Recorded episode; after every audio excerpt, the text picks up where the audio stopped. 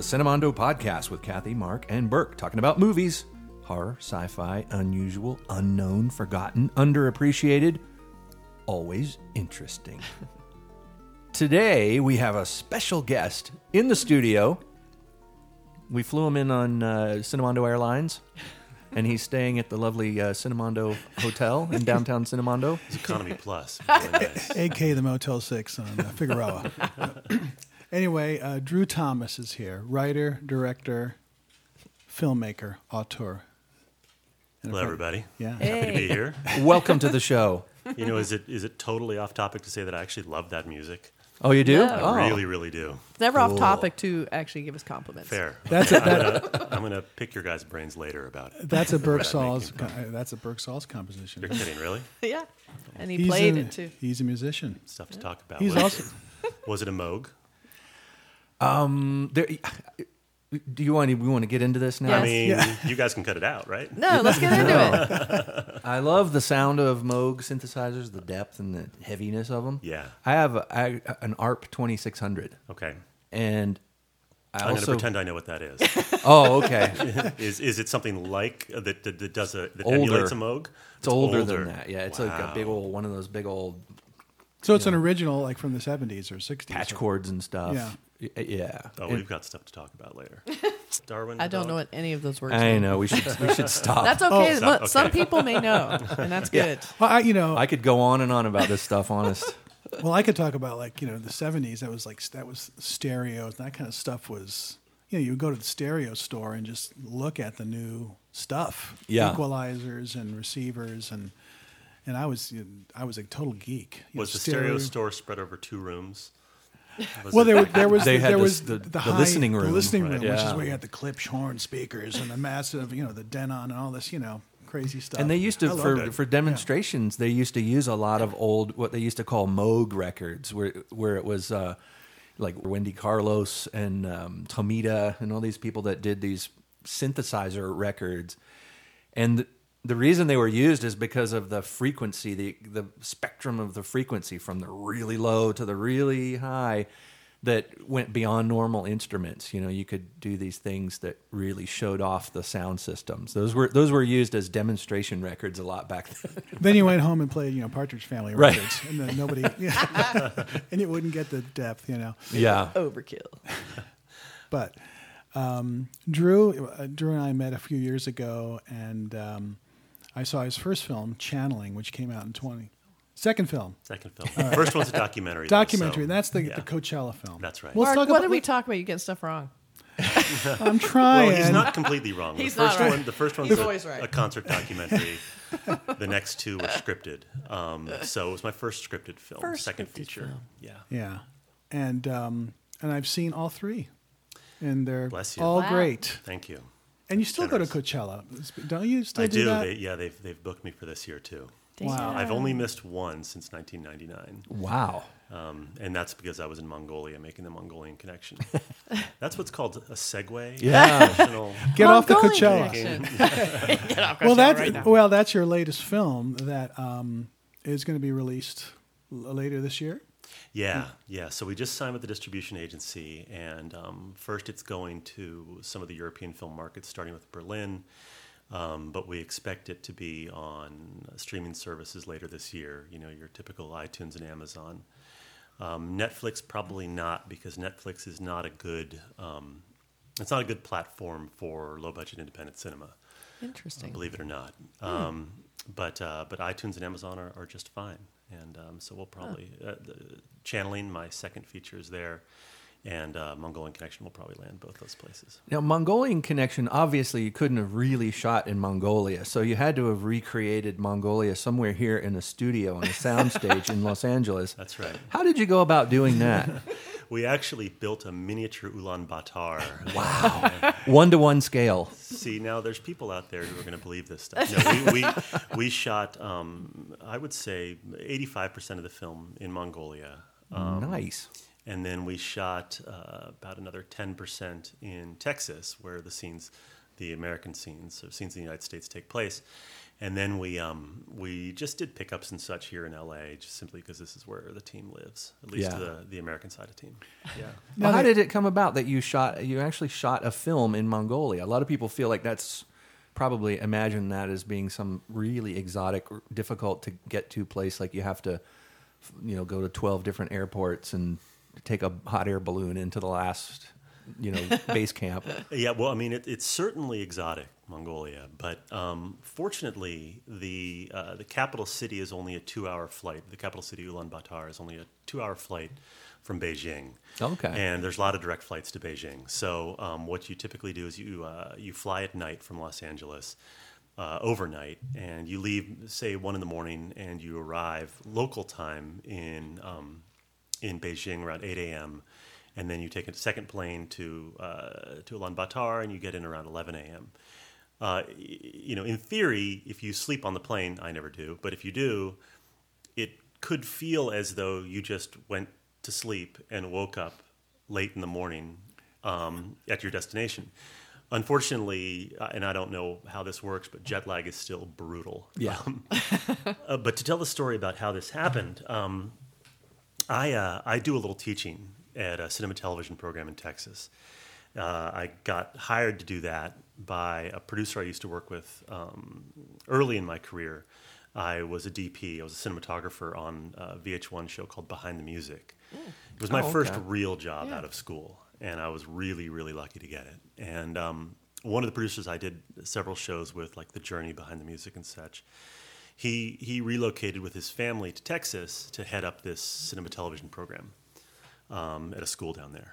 And uh, so I would go down there periodically, either to teach cinematography or or filmmaking in general. I really lean in when I teach. I really, really lean into visual storytelling, how to build scenes, Yeah. um, how to choose shots, and um, you know, it's sort of in the Hitchcock model. It's about giving the information you intend to give to the audience at the time you intend to give it to them Yeah. That's interesting. and how compositions can hint uh, to the audience what's going to happen next and how you can use that as a red herring all, all these sorts of things but i really you know um, i have a concern it's probably a bit unfounded but that um, now that everybody has 4k video cameras on their phones there's a bit of a spray and pray mentality with young filmmakers where they feel like they just you know just hose it down who cares what Yeah. what camera you use hose it down hose it down hose it down and then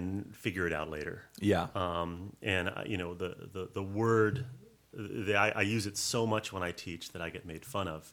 Um, the word I use is deliberate. That that real filmmakers don't. There's no accidents, Right. Unless they're happy accidents. Unless their plan is so strong that they're so relaxed on set that they can deviate from their plan. yeah. If you have some leftover Oh, time for accidents. Totally. Or, you know, you see something the opposite direction of, of, of where you expect to shoot. Yeah. All of a sudden, you know, uh, it's getting foggy down the road and, and you can stage a, a scene of two characters walking in the fog and add a whole, you know, a great plan allows you that freedom. Yeah. Um, so I, I talk to the students about, um, about being deliberate in every choice Yeah. and why simply like the, the wrong font choice um, in a in a in your credits Absolutely. Yep. can can really just feel like a missed note. and the right, Right. choice can imprint on people. I know people who, you know, I'm a font nerd, and Mm-hmm. Me uh, too.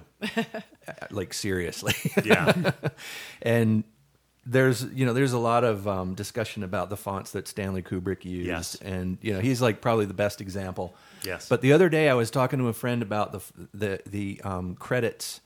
I haven't seen the movie, but it's a nominee, Little Women, and he was saying I love the opening credits because of the font, but he said it was just enough of an edge to it to where it looked handmade. It looked like it was just enough there to where little bit of misalignment or a hand painted thing, but it was. He said it was done so perfectly, and, and he just we just went on and on about the font. yeah. That's funny. Well, you and know, you're right. You know, it's those details. I, I wonder if this isn't one of those things that that everybody who cares about movies, either secretly or or not so secretly, thinks about. I feel like there's no way. Have you guys seen the um, the sketch on Saturday Night Live with um, oh gosh Ryan Gosling? Yes. um, about where, where um, he's freaking out the because- Avatar font. about the font right? for the movie Avatar. Yes. Oh, because it's So- Trajan, They right? chose, well, No, it wasn't he- Trajan, He it's- says Almost. it's, he says it's papyrus. Papyrus. yes. Papyrus, Um, that's, That's right. and, uh, The worst font ever. Well, remember when that movie was coming out and we had the original promotional stuff, and I was saying this is fake. Somebody faked this Papyrus. because they used papyrus, and that is not a font that James Cameron would Nobody ever ever use. That was yeah, really it's wild. And but but so- that was a great sketch. I mean, I, I love that sketch, and really everyone fun. listening, if you get a chance, just do a search for um, SNL. Uh, Ryan Gosling papyrus, um, and it'll come right up, and and you'll have a great laugh. It, but it's one of those moments, you know. As a filmmaker, um, I give a lot of thought to, you know, if, if I watch, for instance, Apocalypse Now, and I think about the moment when um, uh, when the airborne uh, squad, like a better word, they're given the choice either you surf or you fight. Right. And as they're surfing, there's shells going off in the water. Now, um, and and remember that that Coppola uh, about had a nervous breakdown making yeah. Apocalypse Now. Yeah. And he talked about. I'm way off subject here. Sorry, guys. I'll- No, this is a good back to This is subject. actually No. on topic. we love um, it. he uh, uh, he was calling he, was calling his own film the Idiocy as he was making it. That's funny. And I, I was thinking about that scene and the balls that, that, that were required to make that scene because a scene where men are intentionally getting in the ocean and surfing while there's shells going off around them, mortars dropping, and machine gun fire. Yep.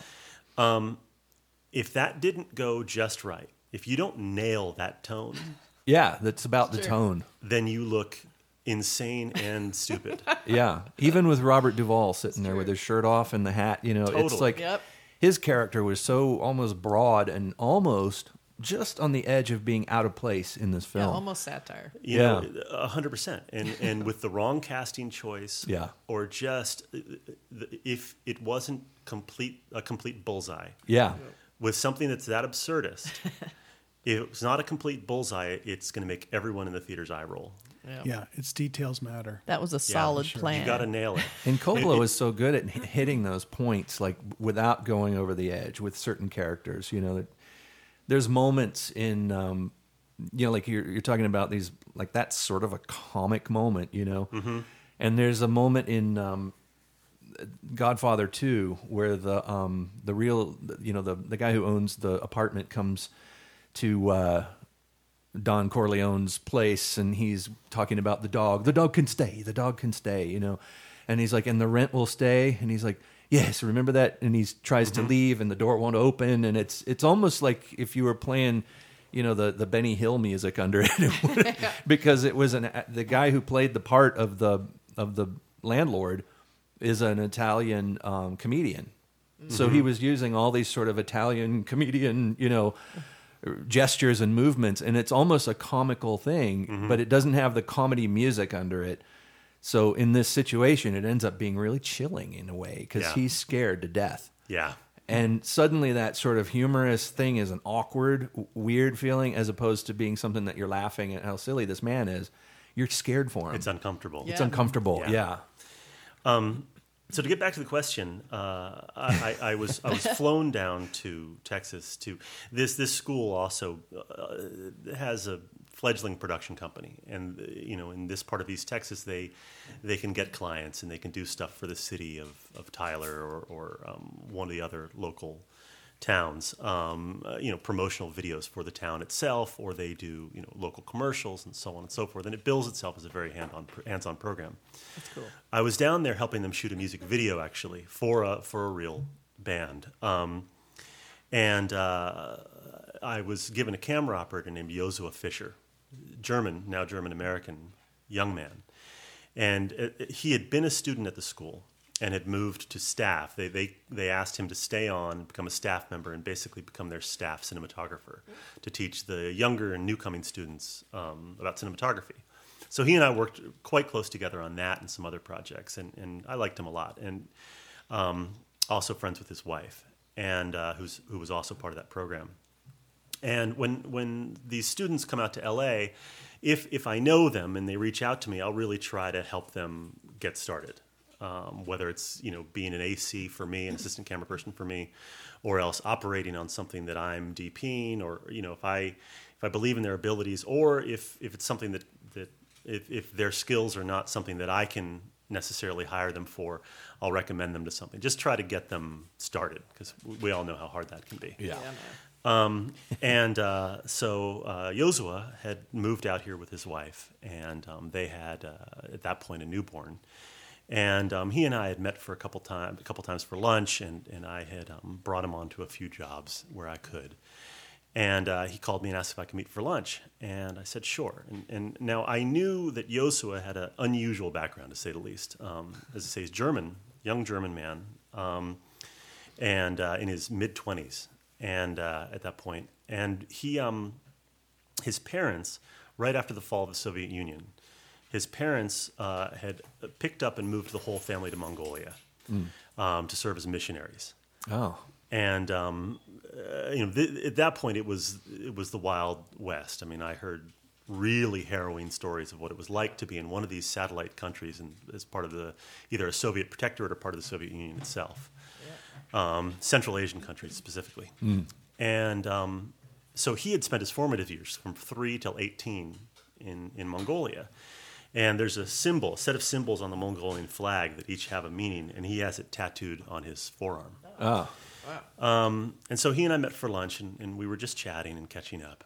And he mentioned that he was in contact and had met with some people from this fledgling film community that was growing in Ulaanbaatar, Mongolia. And he says, "Well, you know, these uh, the, the dollar goes quite far."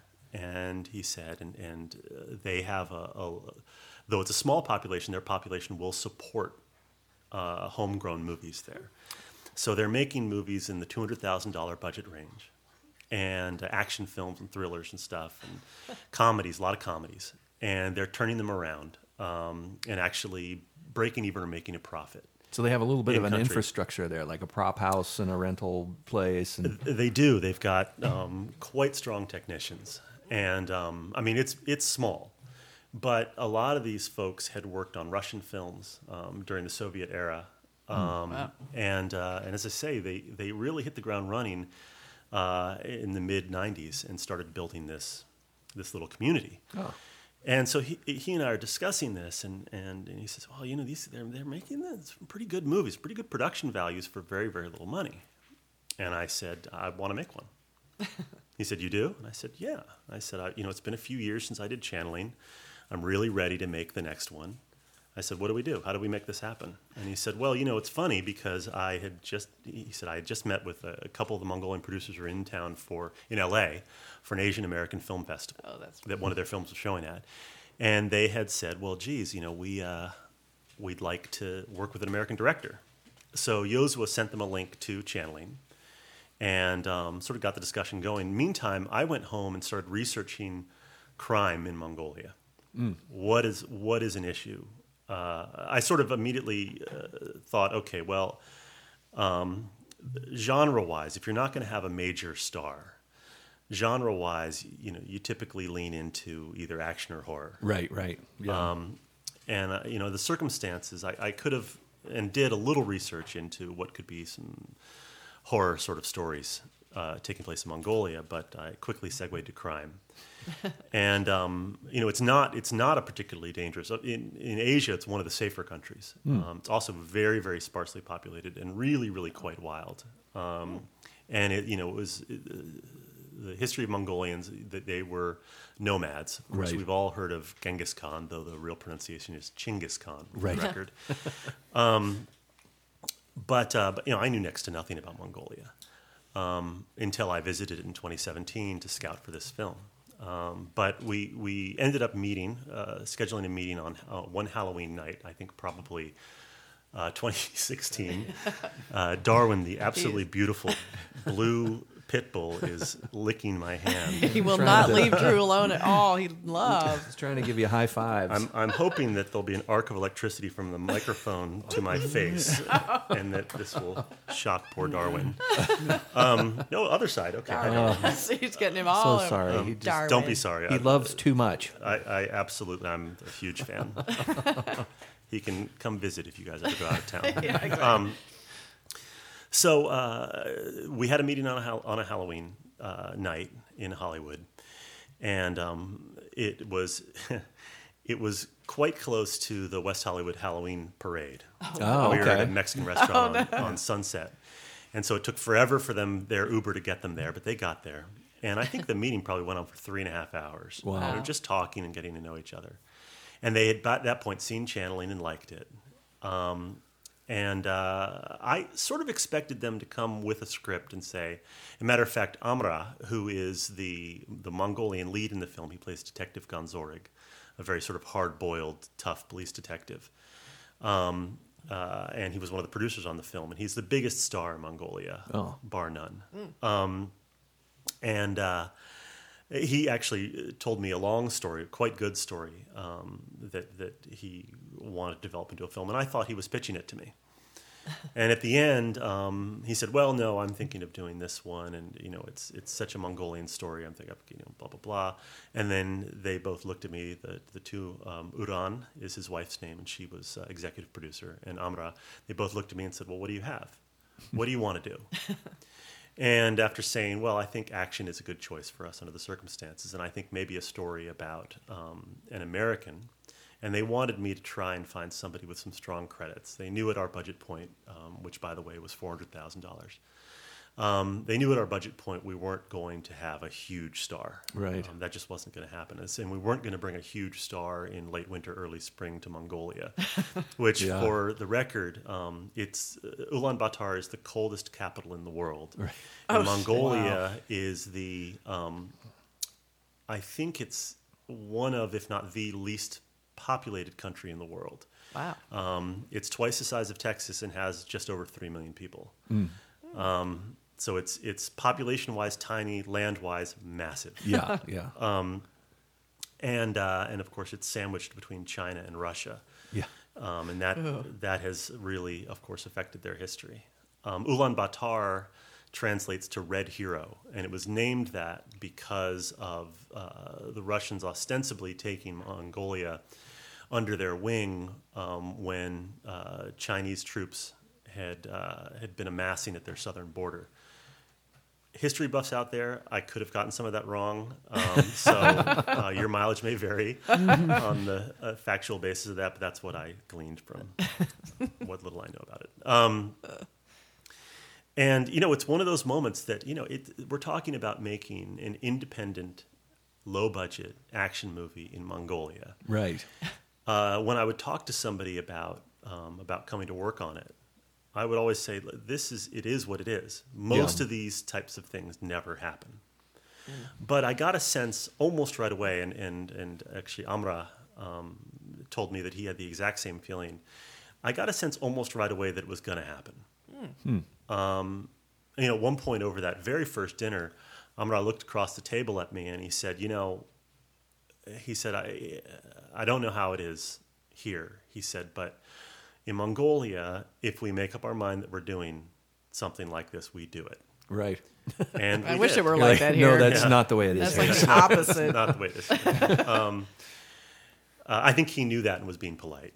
Um, But uh, you know, I've been really blessed because I've written exactly two feature-length screenplays, and they've both been produced. wow. Yeah. wow. That's sort of a little misleading because it's not as though I wrote these things, put them on a shelf, and then somebody called and said, "I want to make your movie." it was in both cases the film was greenlit before there was a script. Um, there was a concept in both cases, but then Like, it know how you did that. Yeah. Well, so um, so that, that's Uh, how yeah. th- that's how the Mongolian Connection got got greenlit, and that was late in 2016, early in 2017 or spring 2017. I went over there for location scouting, um, which was an insane experience. Uh, in the um, the months in between, I had um, worked on an outline uh, with another writer actually, and put together a story based on eh, everything in that film. Even the absurd moments are either directly based on things that happened to me when I was in Mongolia, or else um, are based 100% in the business model of criminal organizations in that part of the world and how they stretch out to the rest of the world.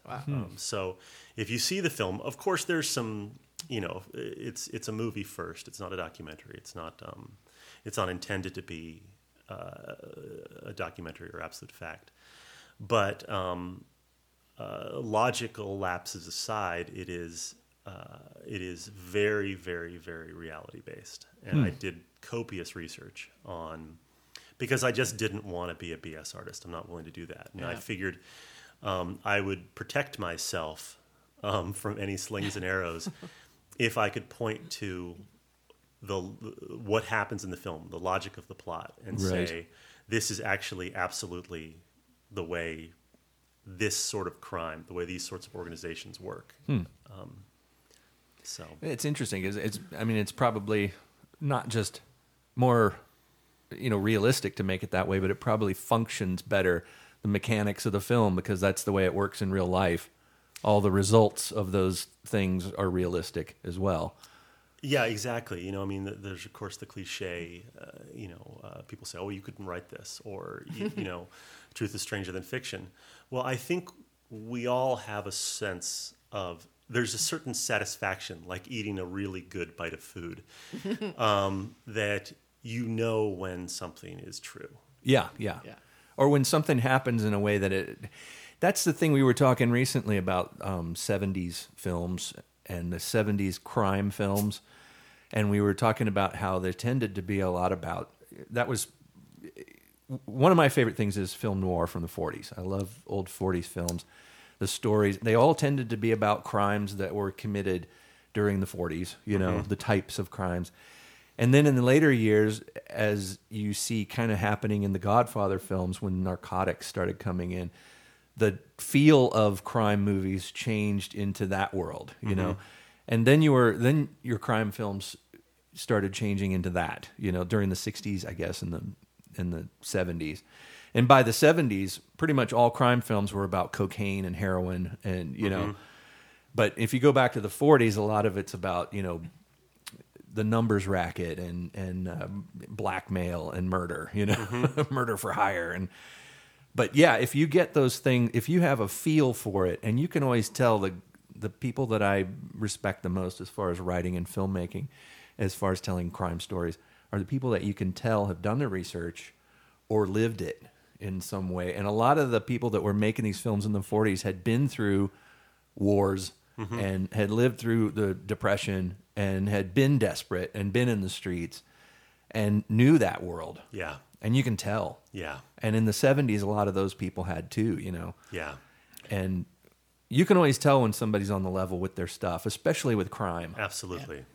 Well, it's funny. I watched it um, this past week, and you know, you're you're getting into it, and you start, and you're like, okay, I'm gonna watch this action movie, but it turns out it felt very um, grounded and like um, I'm gonna say real, but I felt like I was getting this whole new perspective on a crime syndicate idea from a whole different culture, and so while you're watching it.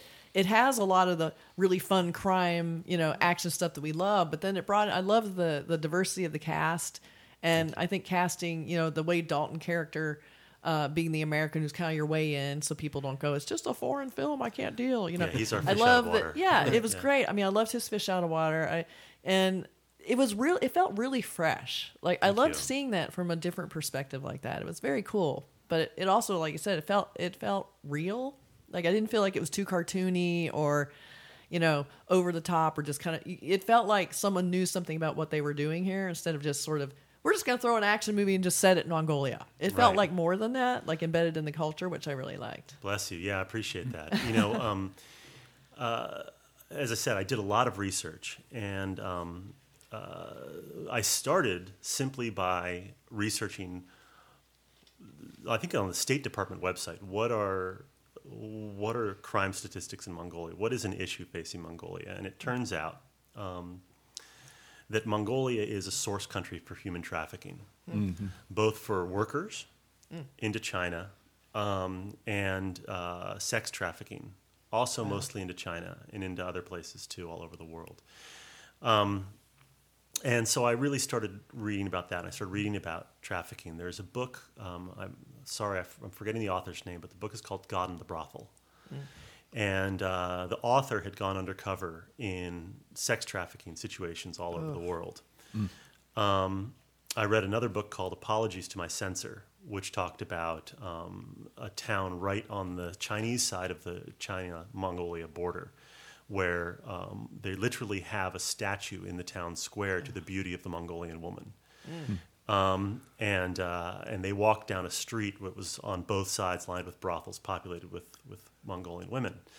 So I, I started researching that. Now I um, I don't know if the United States is a country that receives Mongolian trafficked women, but certainly we have plenty of, of issue uh, Yeah. in the West Yes. With, sure. with trafficked women. And um, I, I, I looked into the structure of how these brothels form, how they work, um, some of the really nefarious stuff that goes on. There's a line in the film where um, uh, where an FBI uh, administrator named uh, the actor's name is Deborah Puette, um, and uh, she says um, Wade Dalton, uh, the character played um, by uh, Hawaiian American Ka- Kaiwi Lyman, uh, he asks her, "Why is this woman who we arrested at this brothel in Texas, this Mongolian, why, why is she in handcuffs? She's a victim." That was Right. a great scene. And the the administrator responds responds he's a, she's a criminal, she's a criminal, Right. yeah. and he says you know sh- no she's a victim in this in this situation and and uh, the the administrator Pierce says, do you know how many of these women who are trafficked become traffickers themselves? And that is that is a sad, uh, Wow. uh, uh, of course, a very sad reality that does happen. Um, Yeah. and part of that is is that um, it's particularly hard for these women once this has happened to them to go home, Right. Right. to be reintegrated back into society. Yeah. Now there was a shop that I that I went to in Ulaanbaatar that is that sells only crafts made by formerly trafficked women oh. um, to help them get back on their feet. Uh, In an early script, there was a scene because this is also a reality where, in a park in Ulaanbaatar, um, an organization that helps these women, they just go and, and in the park they've got coffee set up and um, snacks, some breakfast foods or whatever. And if you've been in this situation, you can come and talk to somebody. No, And um, that's cool. uh, one of the books I read described, actually, it was a magazine article, described uh, somebody from this organization sitting in this park and just slowly women sort of trickling in seemingly out of nowhere and sitting and just needing to talk because they've been so besmirched by this experience. Yeah. Um, now, of course, this is a it's it's a dark and, and difficult subject matter, and um, I wanted to do it justice, which is why I really leaned into um, to telling the truth about uh, about what happens to these women. But I also, first and foremost, um, wanted to make an entertaining, fun action movie. Right. So there's actually a lot of humor in the film, um, mostly at the expense of Wade Dalton, the American. Yeah, for the sure. reason for that is is because when I went there, all the stupid junk that would happen to me, I wrote happening to him. Right. Oh, I, I know. We won't spoil anything, but I know what, what you're talking about. We can talk about the we can talk about the repetitive car gag. Okay, that's what I'm Yeah. thinking of. Yeah. So you did that a lot. I did that a lot. Well, so okay, so Mongolia, they get their cars um, from both China and Japan. Cars coming from Japan have their steering wheels on the right. Cars coming from That was a China have their gag. steering wheels on the left. And so um, it is an absolute 50 50 shot, Lit- literally 50 50 shot, which side of the car the steering wheel is going to be on. and so the American, right after landing, um, gets into the police vehicle he's supposed to be taken into town with, and he gets in on the wrong side, and the steering wheel's right in front of him. and so next time he climbs into a car, he's he's now sure which side the steering wheel is going to be on, and he gets in on the left side, expecting the steering wheel to be on the right, and the steering wheel's right in front of him. Right. And then the third time, the, the second time, sort of a throwaway, which I think is just the model way to do a repetitive gag like this. The second time, you almost like, oh, okay. Third time, uh, they're escaping from a safe house, and they've just been through uh, a very rough fight and a gun battle. And um, he, uh, I, I, I set up the shot so it's this triumphant moment shot in slow mo as he and the fugitive in his in his custody burst through, out some doors out into a courtyard of a, of a compound in the hills of Mongolia. blast a couple bad guys who are who are disguised as cops, and jump into one of these fake police cars. Um, and I uh, have the music swell, and the American Wade Dalton slides across the hood of this, the car, uh, Dukes of Hazzard style. I loved Right. that when I saw it. I'm like, that's so great. We go sliding over the cinematic. Oh, and if you want to make actors happy, tell them to, to slide in slow motion while holding a handgun across the Right. hood of a car. Oh my God. That's not easy. Everyone wants to do that. Thank God there was no hood ornament. Um, Yeah. and uh, he he gets into the again the wrong side of the car, but now it's it's they're literally under fire, um, and so in the worst possible moment. And that was one of the first ideas uh, that I had for, for some humor in the, in, in That the was film. great. And I think there's a bunch of moments like that. Well, that was the thing, like we're talking about, and you know, the human trafficking, how sad and horrible. But the movie is not a dark, depressing film at all. I mean, it's very. I mean, it has that element, but it's actually a really fun, you know, exciting film to watch. And the cast is so charismatic. I mean, I don't know who any of these actors were, but they were just riveting, great actors. They were. You should Thank say their names because I will mutilate them. Sure, yeah. So the American lead, um, his name is Kaiwi Lyman, um, and uh, he was uh, a supporting actor in uh, the big budget um, bank robbery film, heist film called Den of Thieves. He's got a bunch of other great credits to his name. He's been in a few westerns. Um, he was on American Horror Story. And, and actually, that's a story, if you guys don't mind me talking about casting a little bit. Yeah. Um, and I should say the the uh, uh, Amra, the Mongolian producer, um, and huge star over there, played uh, the Mongolian police detective. He was great.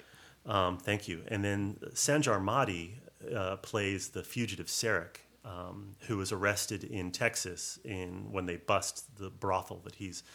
He's actually, you know, nobody would know this from watching the film, but that character is not there working as a pimp per se, even though he's accused of it the rest of the film.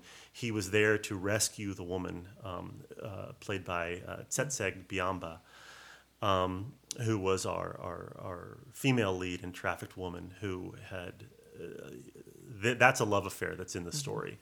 And he actually was just coming to town to uh, to execute the person who had trafficked her and bring her back to Mongolia with him. Um, of course, that's not the way things go. But um, uh, yeah, so um, I had an actor whose name I, I won't mention, um, who uh, had signed on to the film. He said, "I can't do this until."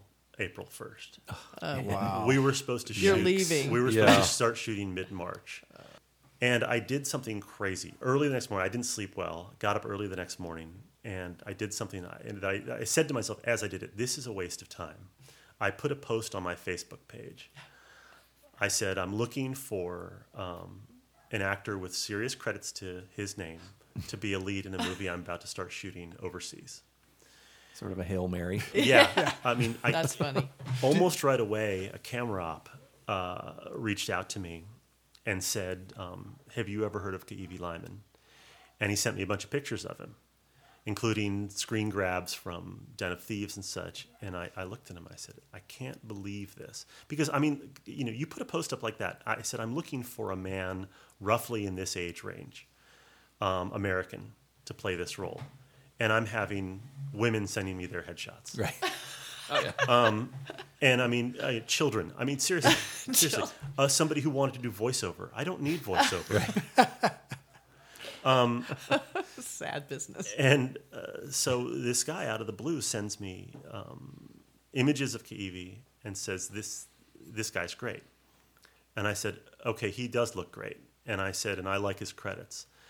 And I said, um, "How can I get in touch with him?" And then this guy writes back to me, "Well, you know, if this is a porn, you should hire me because ha ha ha, smiley face, smiley face." Oh my god. And I wrote, "No, like you don't understand. Like Nobody's laughing here. Yeah. There's no, not- there's no, this there's is no, not a joke. there's no Hilarious. happy emojis here. this is a three-alarm fucking fire." Yeah. We need an answer. And so, and he's like, I'll reach out to him now. He reaches out to him. I get a, I get a message back from him. Kaiwi wants to, to read the script and talk to you. Um, send the script. To his credit, Kaiwi read the script right away. And Nice. within an hour, hour and 15 minutes, had read it one and a half times. Wow. And he called me up and he said, "Look, um, he said, I, you know, I, I'm halfway through the, the second reading of this script and I'm liking it more every time I look at it. um, he said, "So let's talk." And I said, "I've I've got X amount of dollars for you. I've got four points in the film. Um, it's a lead role. It's a fish out of water story, and you're the fish." And I said, "I'm leaving for Mongolia in a day and a half, Yeah. um, and uh, and if you want this role, it's yours. You don't need to send me a tape. You don't need to do anything. Wow. I've watched your I've watched your reel on online, and I know you're right for this role." And now, of course, I, I mean, if you watch the film, this guy manages to to to to show that he can fight, and he can fight. He's a he's an expert martial artist with years and years of training, That's amazing. Um, and shows he can care and be tough. But he's also very very funny. His comic timing is above reproach, um, and uh, and he was an absolute dream. And um, I, you know, I, I've told him since then because he's thanked me profusely for for putting him in this film because he enjoyed the role so much. Um, and I've told him, I- you know, I'm I'm indebted to you because um, I can't now imagine anybody else for that role, and I, I legitimately can't. But that was a Yeah, he was risk, man. To Huge. not even. I mean, it's looking at his reel and looking at his resume and everything. That's one thing, but actually knowing whether or not you get the guy or you guys get along, or mm-hmm. you know if he's easy to work with, or Totally. if he's a nightmare. You know, you don't mm-hmm. know. And now you're stuck in Mongolia with him. You're, you know, that's a big but, uh, risk. But imagine you've worked on this film for a few years. You've written umpteen probably uh, revisions, which I was so thrilled that I got to read an early one. True, And by the way, that's right. I remember that. Yeah, the script that you sent me that I read was and the, and the movie. I said, you know, you captured what you put on paper Thank you. on film, which is not always done. Right. But anyways, you put all this time and effort into it, and then like two days before you're leaving to Yeah. go halfway across the country, your lead you know, flakes on you. Ah, I can't imagine the the flop sweat and the panic of that. Absolutely, You know. and, and I you mean, I- have to find someone. Yeah. Oh, I, I, I, you know, I would have had a, a little bit of time, but in Mongolia, but I knew I was going to be insanely busy with pre-production. Yeah. looking at every location um, and booking all the local talent, and um, picking, finding a stunt coordinator, uh, which we we got Lloyd Bateman out of the states, and then a German um, uh, Tolga Demeron, uh, who did our fight design out of Germany. Um, Turkish guy lives in Germany. Um, it's international. Yeah. that's I was great. say Yeah. that's diverse. And actually, I was in Oklahoma um, on a job when I sent you the script. And at that point, I think we were about to or had just signed. And I almost said his name, but I'm not going to. The actor who, who flaked. Um, Just say his name. Fuck film. that guy. well, well, I just think it, it's to have that happen. You know, if you're shooting right down the street here in Yeah. LA, is, Oh, yeah. is panicked enough. But figuring the time change and going to a foreign country where you don't know the language and there's so many other things that you have to sort of rely on. It has to, has to, it has to be clockwork for it to work. And I'm sure you're under a tight shooting schedule. we were. And, and you know, I, I- I said to myself, first of all, I was in no position to, to be picky. But I didn't. This is one of those rare, and I, I can only think of divine intervention happening here because if you look at Kaiwi, um, you know, he's not. I wasn't settling for the guy. Right. His look is perfect, and of course, I, I remodeled the story, remodeled the character um, after him.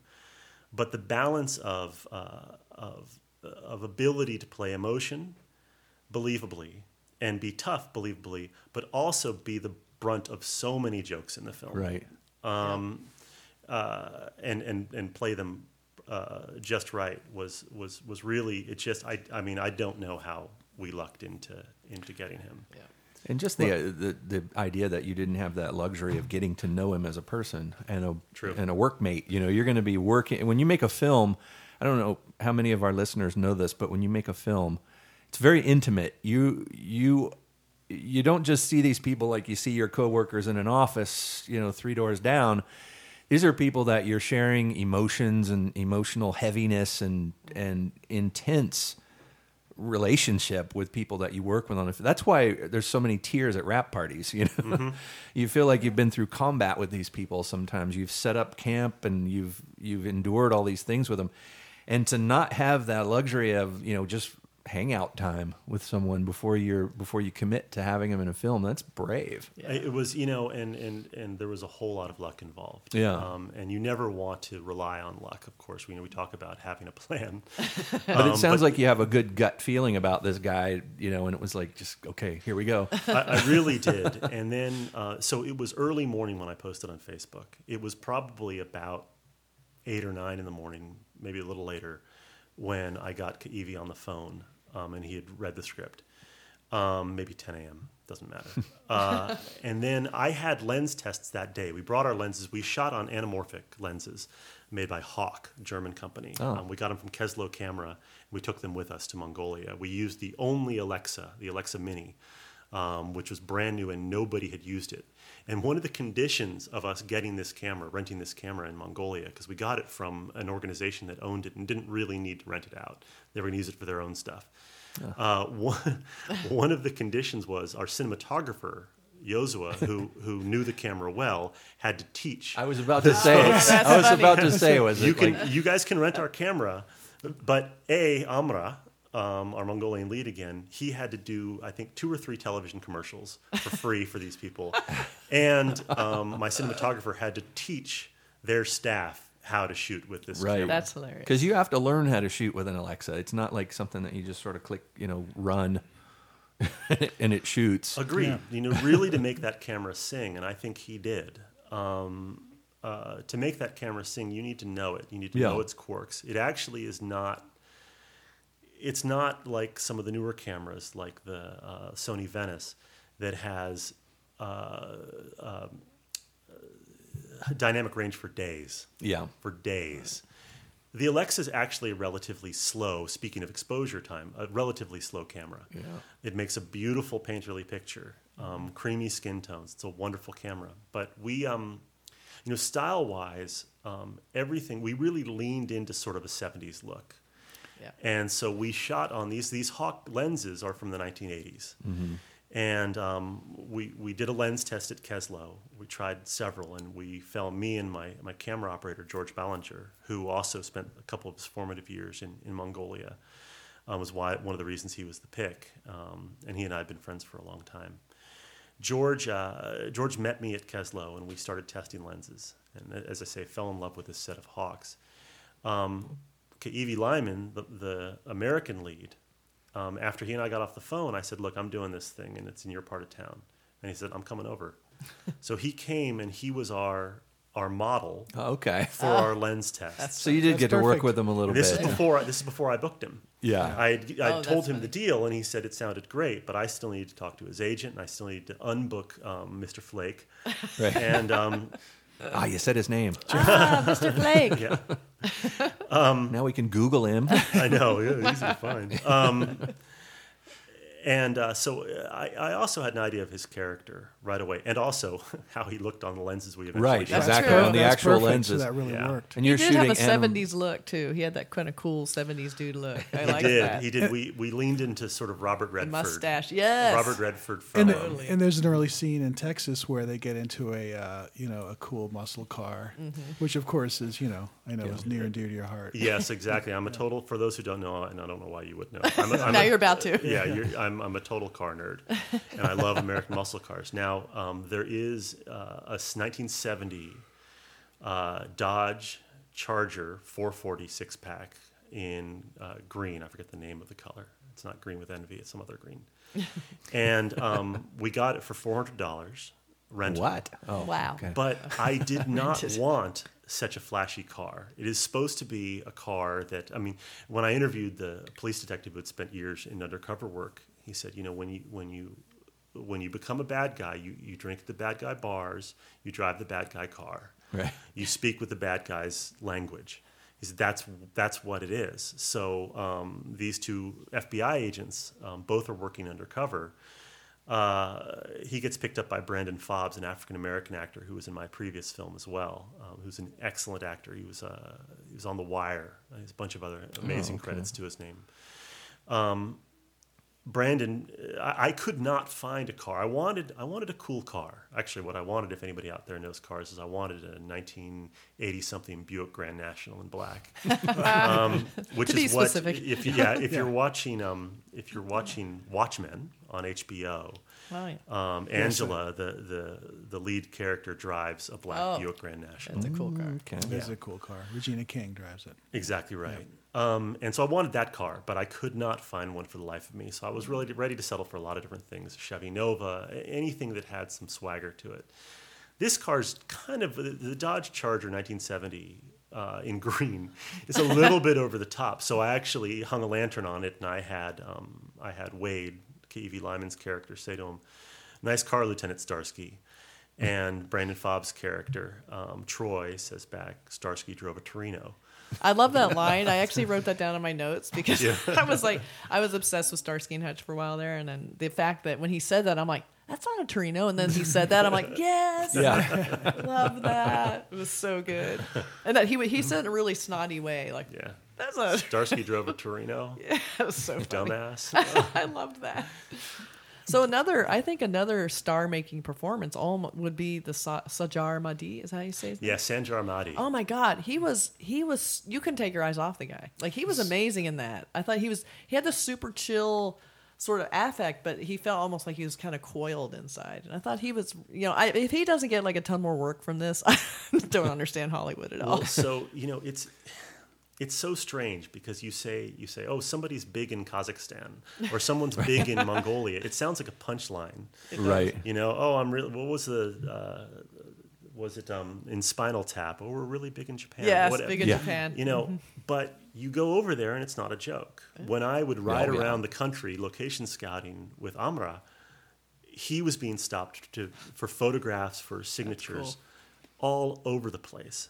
And meanwhile, the six foot six American guy with him is standing off to the side taking pictures of him with, with you know school kids and stuff Yeah. like that. That's who- funny. They all know him and love him. That's really Sanjar is a massive star in Central Asia. I can see why. And he's he's devastatingly handsome, almost Yeah. too good looking. Yeah, he almost he looks um, almost like he'd be in Twilight very easily. Yeah, he's going to listen to this and just he's, gonna hate us gonna- now. He's going to really love it. You're me. so um, pretty. He's dreamy. I've never even seen him. Yeah. He's, he was- he's smoldering. He's devastatingly super good-looking. handsome. Yeah, very very handsome. and he had that um, incredible knife fight was just great. Thank well, I, you. had, I want to talk about the action stuff. Yes, I let's mean, do that. like, um, and without giving away the plot or anything, but there's an early uh, gunfight scene Mm-hmm. that is beautifully Yeah. you. choreographed. Because you know, sometimes you know, there's you know, gunfight scenes are. are Pretty you know, generic. They can be. So, they can really be the boring, the, the most boring part of a show if it's Totally. if it's poorly. Uh, It's poorly called put all the John Wick movies. Right. Yeah, exactly. But yeah. there's so many of them that you're like, wow. that Well, was no, they just become mind numbing. But Yeah. this one is a great setup. It's very De Palma esque in Thank sort you. of the way it, Yeah. you, you, you frame everything and what happens, and it's be- and you see every, you know exactly what's happening. So I, that's my pet peeve. That's the trick. Yeah. It's like I want to know what's Chaos happening in this. controlled. I want to go. Okay, this is where he's looking. This is what this hap- is happening here. Or this Yeah. person's in trouble. I need to know that, even if it's split second stuff. And if I don't get that, I don't care about the scene. You absolutely, and first of all, thank Yeah. you for mentioning De Palma. I think you know, you and I've talked about Yeah. De Palma. I'm a massive fan. Yeah. Um, Yeah. I've actually been planning to write him a letter, just l- literally just thanking him for his work. Yeah. I mean, um, uh, The Untouchables in particular is a huge influence Oh yeah, on me. it's brilliant. Um, and the way he builds scenes like no other. Yeah. And um, uh, screen direction and geography are requirements for shooting action. Yeah. Yeah. And if you don't do that right, it, you very quickly confuse the audience and then they're out. Yeah. Yeah. If it looks like people shooting at each other or shooting the same direction, Yeah. um, if you get that geography wrong, if you jump that 180 degree line, you, if you don't establish it, if you don't have things in the room that the audience already knows where they are, I don't care if it's a fern Yeah. deep in the background, but if it's a splash, if it's a dash of color deep in the background that establishes where characters are in relation to each other. And uh, when I met with the stunt coordinator, uh, first of all, a lot of the specifics of the action were written into the script um, because I was writing for myself and I knew I could do that. Um, but when I met with them, uh, both Lloyd Bademan and uh, Tolga Demeron, I said, guys, you know, when we design these fights, I said, we need something in every fight scene that's a jolt, a bit of a surprise, something that people haven't seen before in every Right. Yeah. single one. Um, matter of fact, if I had to do it over again, I would add more of that. But there's an there's a shootout early in the film um, with a SWAT team where one of our lead characters fires a gun that is still tucked into the boot of one of the SWAT guys. It's got he's got a boot holster, and he he knocks the guy over, grabs his leg, points his entire leg at somebody funny. else, grabs the gun um, that's still strapped to the guy's f- uh, foot, and fires it, and takes about a, a third of the guy's foot with him. and so I wanted there to be something, some punctuation on every action scene that, that felt a little different. Now, um, truth be told, the, the action scene, Mark, that you mentioned um, uh, is very much De Palma influenced and very much Peckinpah influenced. Yeah. Um, I watched The Getaway uh, Oh, yeah. a lot, um, as well as there's a, I think, an unfairly obscure film, um, and I'm going to butcher his his name, so I apologize, by, by a director named Phil Joanou or Joanou, um, called State of Grace Yeah. with Gary Oldman and Sean Penn Sure. um, and uh, it has it has just really fantastic and very hard hitting action scenes Yeah. as well. Yeah, Yeah. definitely does. Yeah, also- def- there's definitely what you're saying about geography is something. I work on shows where there's a lot of um, action choreography and fight chore- choreography, and that is one of the hardest issues. One of the people don't understand how hard it is to do action in films, Well, how to see- stage You it. You can see how you know, there's so many big budget movies where it's incomprehensible. yeah, Yeah. Yeah. How the hell did this get Yeah. edited this way or shot this way? I'm always or impressed when there's a big fight scene. You're like, wow, I understood everything that was happening. How do they do that? And you like felt it seems it. You- so chaotic, but you when I love being able to keep track of the the violence. It's like, okay, I get it. But not only do you keep your place in the space, you also keep you also have a feel for how it feels to be in Yeah. to be behind this box or whatever it is, and how how uh, much suspense there is with where you are. Yeah. It's hard to explain, It is. but you have to you have to Sure. Make people feel like they're there in the room Yeah. and just as vulnerable as the person who's under attack or whatever. You, you absolutely do. Yep. Geography is incredibly important, and you know, um, my second film, Channeling, there's some action in it. There's some car chase. There's a, I was in just going to talk about your car chase in this one and in that one. I, and I'd love to, I'd happy to talk about both. This, particularly the there's a story about the car chase in Mongolian Connection that I'll tell you guys. Um, but uh, we we covered the car chase in both films with a lot of wide shots and movement. But I I promised my stunt guys as well as my fight um, designer and my stunt coordinator that if we were putting people into in, real people into real danger, and actually um, Kaiwi Lyman escaped getting hurt in an accident on set, just barely escaped. Nice. Um, we had no injuries on this film, thank God. Um, But we had Wow. some real close calls.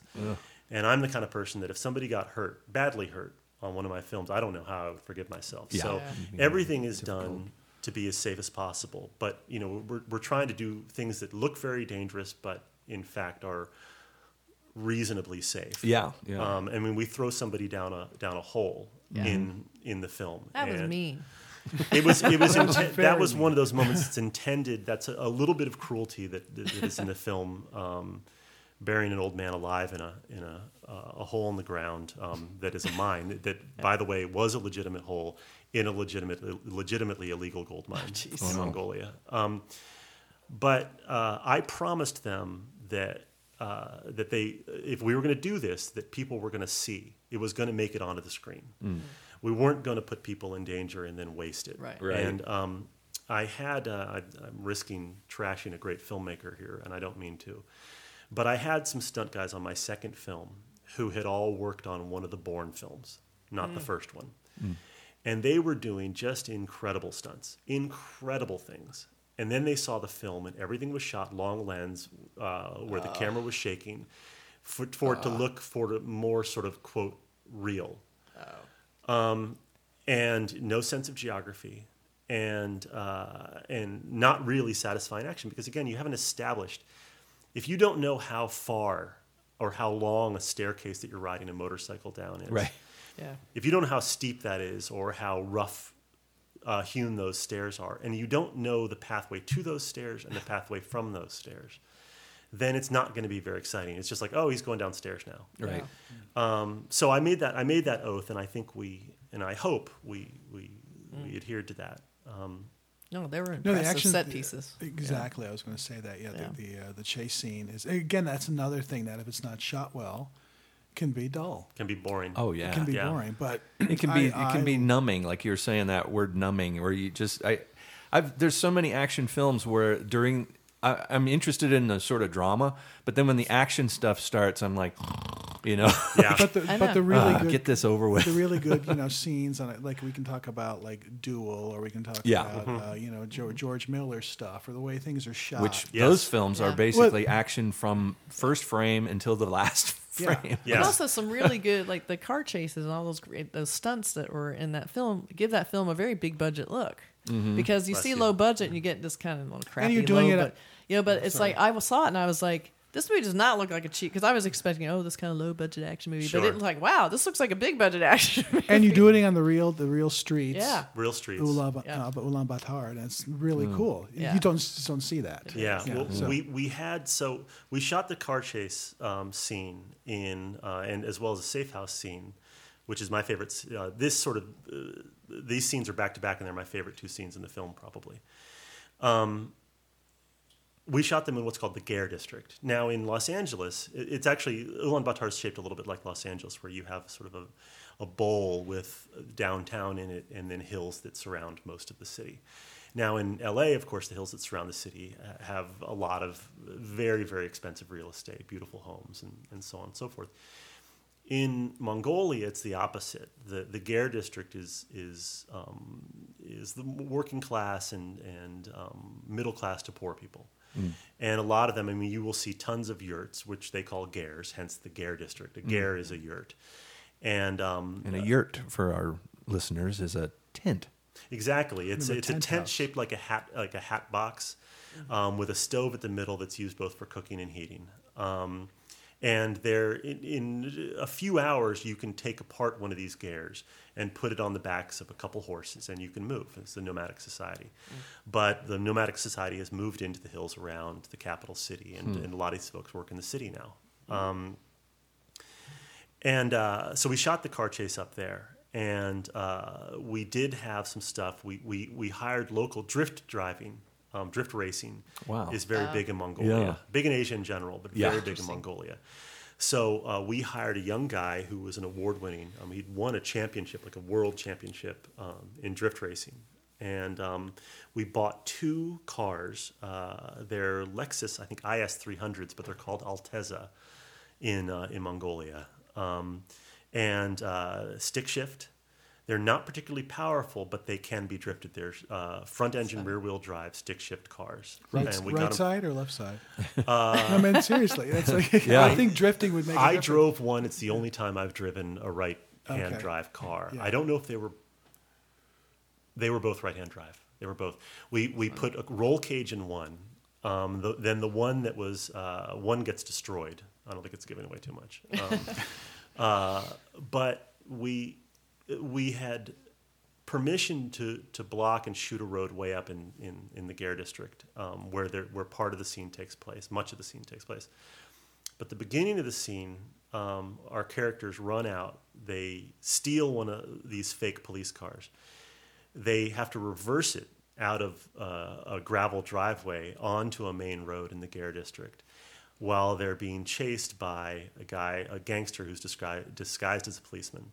And their cars are nose to nose as they race through a city street um, in the outskirts of Ulaanbaatar, and not outskirts. I mean, it's like Wilshire Boulevard, basically. Wow. Um, and uh, we had no permission to use the road uh, right off this driveway. So when I arrived that morning, um, my producers and production managers said to me, "Drew, this is a major artery that goes into the city. So, and it's it's about rush hour in the morning. So, um, road's going to be busy, and we're not going to be able to to shoot any of the chase. So we can only shoot from the gravel lot by the safe house up to the edge of the road and stop there. And I said, that's fine. I said, characters can run out, get in the cars, gun it, and we've got a little bit of road, you know, a little bit of driveway here and a little bit of road at the top of the driveway. They can stop mm-hmm. right at the edge of the road and, and we'll be fine. So I get to work uh, mounting cameras to cars, talking to my stunt coordinator, figuring out this. The shots were already storyboarded. My cinematographer's building cameras. The whole team is working. But I keep noticing the Mongolian production team, production managers, and our, our, our first AD are over, and they're in a huddle.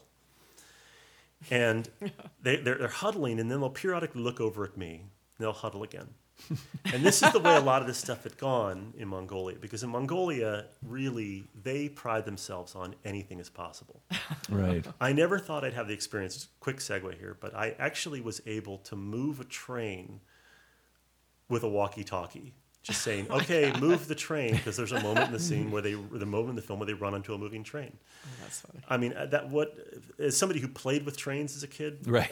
what, what an incredible blessing to be able to do that. But That's really funny. so I had told them, yes, okay, it's fine. You know, all these fences at the outsides of, of people's homes in the Ger district, they all look the same. We can go way up into the hills and, and find a place that matches and just do a match cut. Right.